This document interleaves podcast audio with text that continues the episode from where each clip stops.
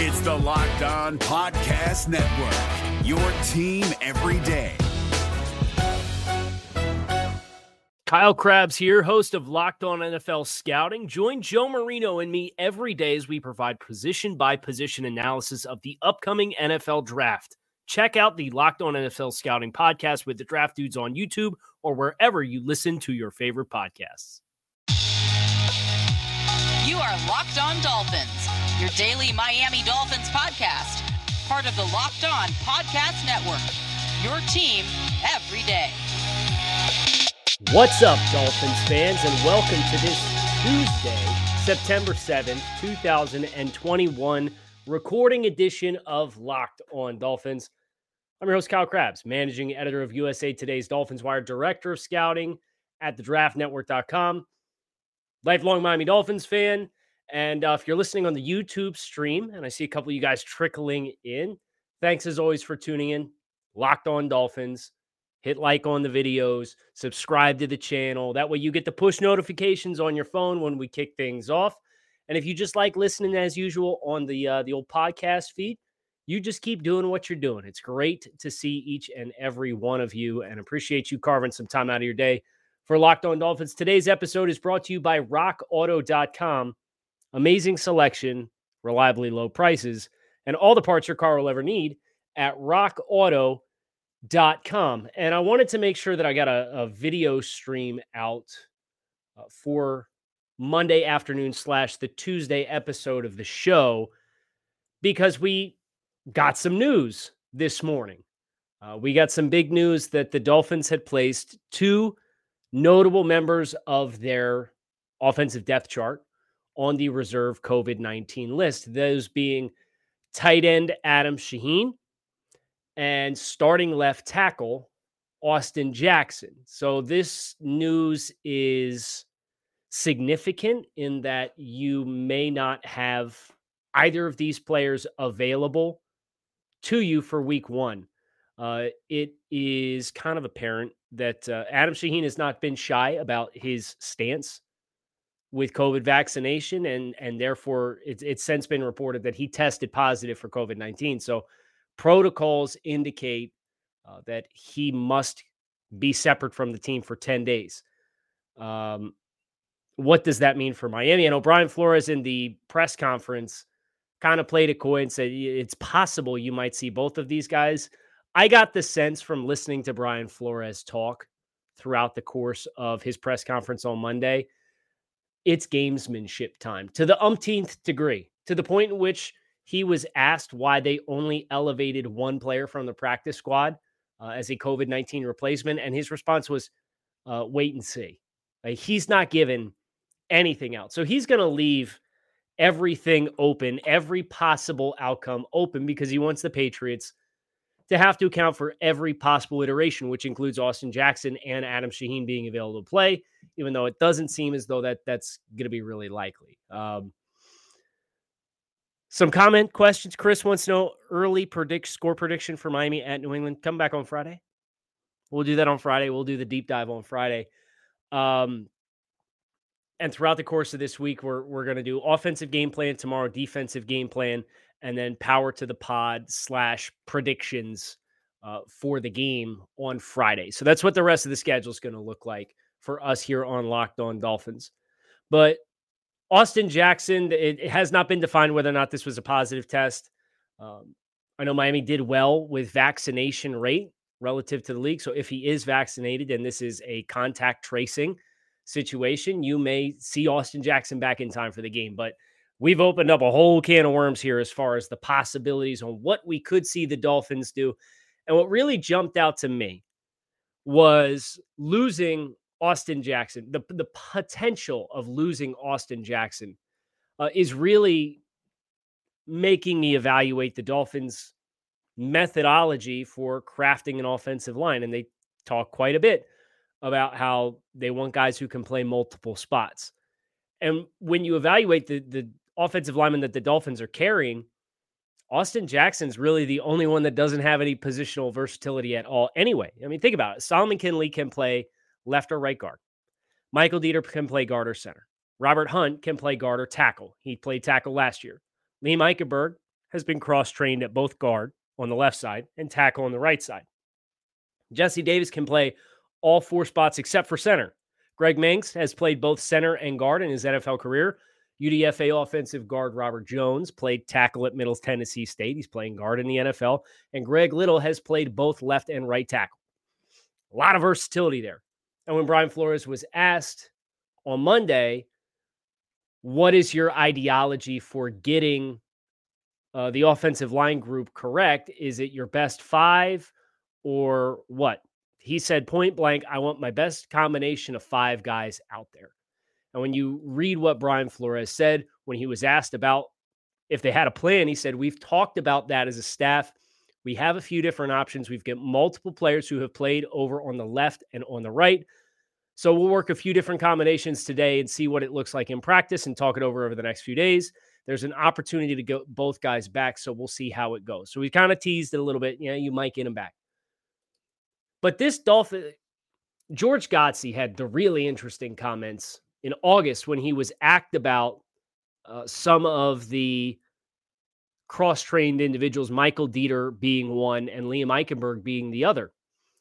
And here's what George Godsey said interior offensive line is center, specifically talking about Michael Deiter, is another position where there's really only eight offensive linemen active on game day.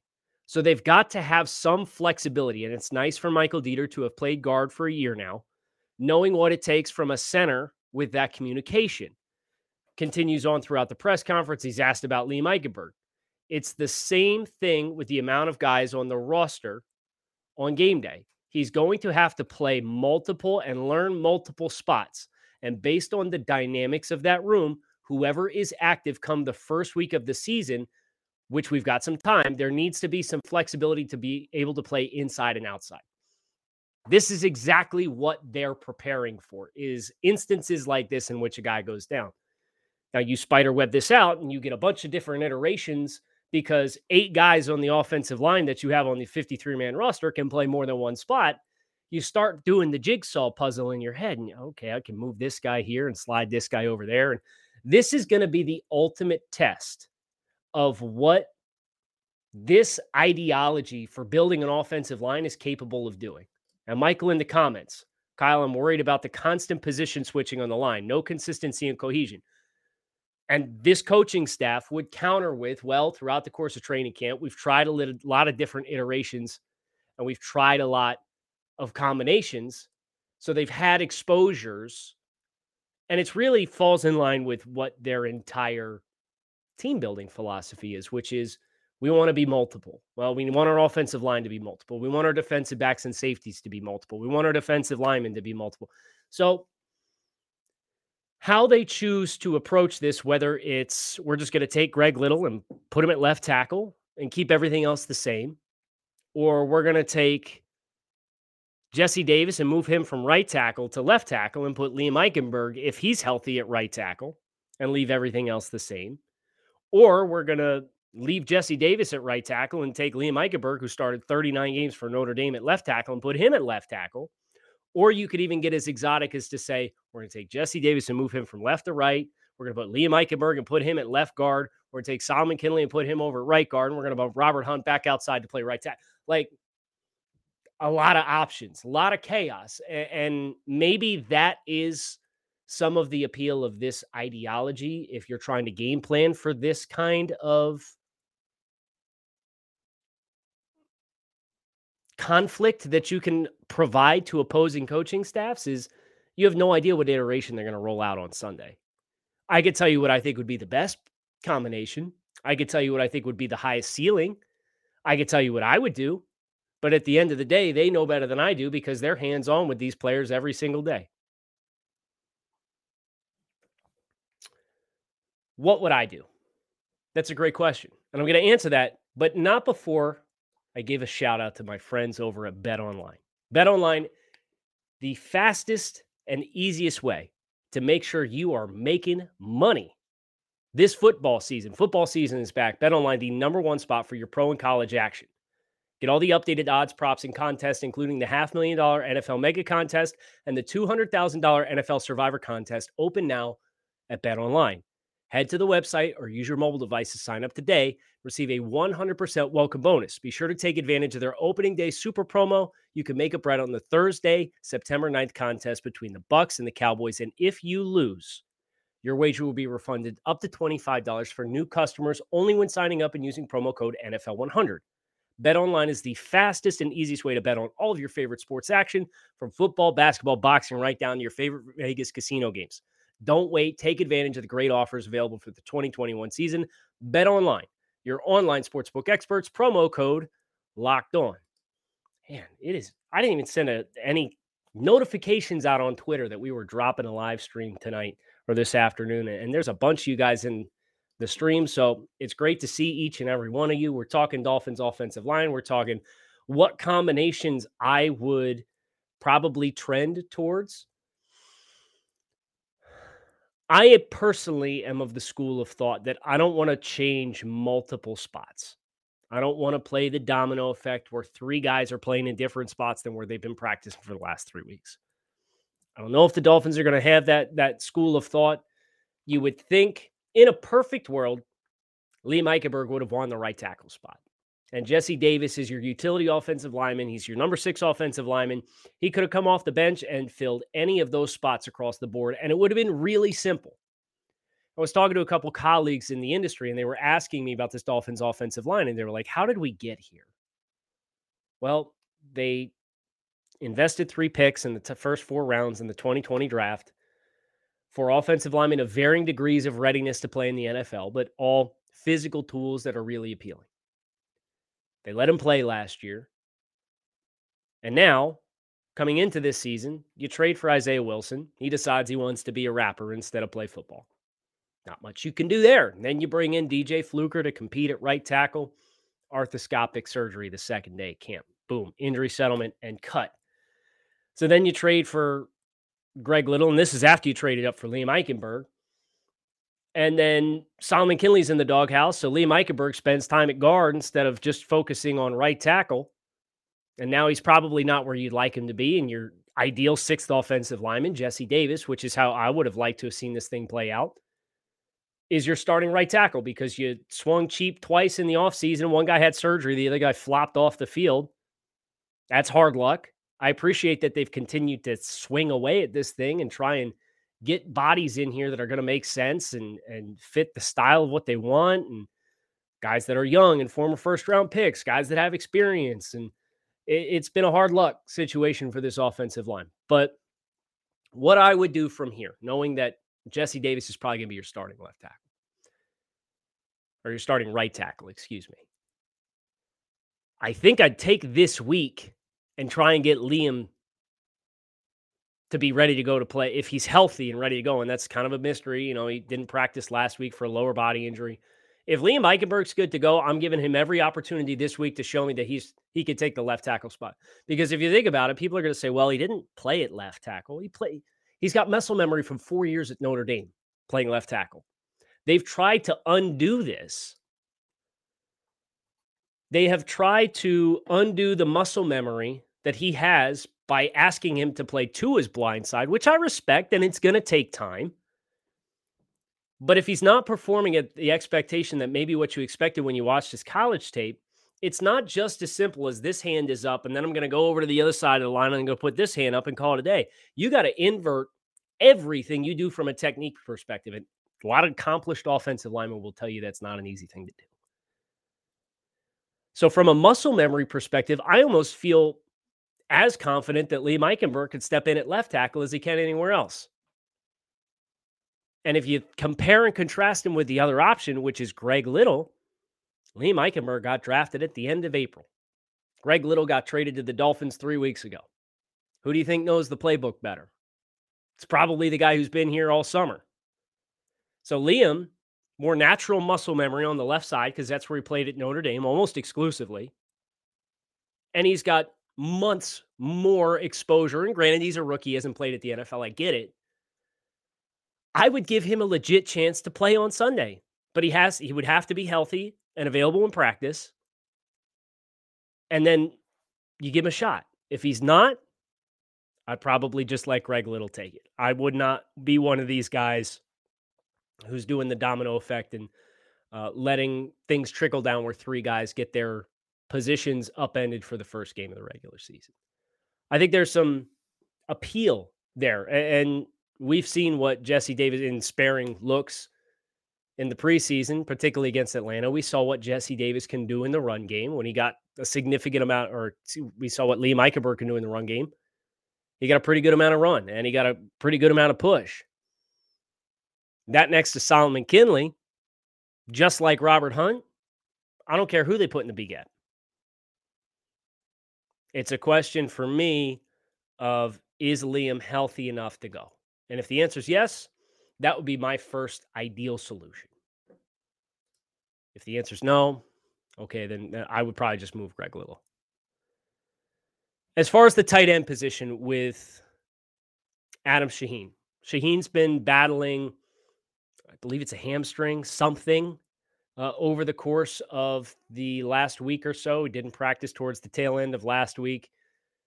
I don't think this is really going to impact because I don't know that he was going to be available for Miami in week one, to be honest with you, anyway. Uh, how do they choose to go, go from here? This is probably a little more Durham Smythe, a little bit more Hunter Long. Because at the end of the day, Mike Gesicki's not taking any reps that Adam Shaheen is because they're totally different styles of tight end.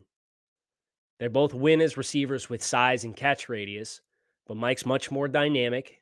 Adam's more of a red zone threat than anything else. I still think Mike is every bit as good of a red zone threat as a receiver than than Shaheen is, and then some because he's more dynamic. But I think Shaheen's value as a receiver was really just going to fall inside the 20 for the vast majority. So I'll be fascinated to see how Hunter Long does if he, presuming he takes those snaps. Uh, if they do two tight end stuff and they want guys with hands in the dirt, Mike might be off the field for those, in which case Hunter Long's going to have to be ready and step up. And this is one of those testaments to probably why they were obnoxiously invested into skill players when they did the 53 man roster cut down, because you never know when you're going to wake up and a guy did, did not clear his protocols and is not able to play in the game on Sunday. And now all of a sudden, not because of an injury or anything on the field, you're going to lose a starter. Well, if you're going to endure that. We saw what that looked like last year for Tua down the stretch. Keep five tight ends, keep seven wide receivers. If you've got eight, nine offensive linemen that can each play multiple spots, that's the appeal is you, you can keep other players at other spots. Um, but I think that that this is a really good illustration of why they want to make sure no matter what happens, they're going to have some quality options for Tua in the passing game. RockAuto.com is a family business who's been providing auto parts customers with high quality service online for the last 20 years. So, whether you're shopping for engine control modules, brake parts, tail lights, motor oil, or even new carpet for your classic or daily driver, RockAuto.com has everything you need in one easy to navigate catalog. And in just a few clicks, you can get everything delivered directly to your front door. Best of all, price is the same at RockAuto.com for both professionals and do it yourselfers. So, why would you shop anywhere else and spend up to twice as much for the same parts? Visit rockauto.com for all of your auto parts needs and write locked on into your how to hear about us box so they know we sent you. Amazing selection, reliably low prices, and all the parts your car will ever need at rockauto.com. Let me know if this sounds familiar. You got one device that lets you catch the game live, another that lets you stream your favorite shows. You get the sports highlights on your phone, and you got your neighbor's best friends log in for the good stuff. I want to tell you about a simple way to get all that entertainment you love but without the hassle. And it's a great way to finally get your TV together. It's called DirecTV Stream. And it brings your live TV and on demand favorites together like never before. So you can watch all your favorite sports, movies, shows, and more all in one place. That means no more juggling remotes, no need to buy another device ever again. And the best part, there's no annual contract. Get rid of the clutter and the confusion. Get your TV together with DirecTV Stream. You can learn more at directv.com. That's directv.com. Couple comments here on the YouTube stream, Locked On Dolphins channel. Make sure you hit the video, like on the video, subscribe to the channel. You get these push notifications anytime we go live, impromptu, like we did on a Monday afternoon, recording for Tuesday. Wildcat wants to know where do you think the biggest gap is comparing all the aspects of winning as it comes to a franchise? Is there a bigger gap between the owners, between the GMs, the office, the head coaches, or the players? So this really isn't necessarily related to Austin Jackson and Adam Shaheen, but this is a great question, and that's why I want to tackle it here. Um, I really feel like organizations are defined from the top down. It's the owner's responsibility to invest in his team. It's the owner's responsibility to identify right individuals to make decisions from a football operations standpoint. And it's the owner's responsibility to align and empower those people to really move the direction of the franchise into winning and not being overwhelming or, or too aloof. And it's a very fine tightrope you have to walk, right? So I look at all the best owners in football, and the common denominator for many of them is ownership, management, and front office structure. And I think Stephen Ross, I think he's learned some tough lessons over the first 10 years that he owned the Miami Dolphins. And uh, I think he got it right when he did this restructure in 2019. And he kind of has this linear chain of command, right? Where Chris Grier runs football operations. Brian Flores was hired by Chris Grier. There's no everybody reports to Stephen Ross because that just breeds chaos. And that was the Dolphins front office for a really long time.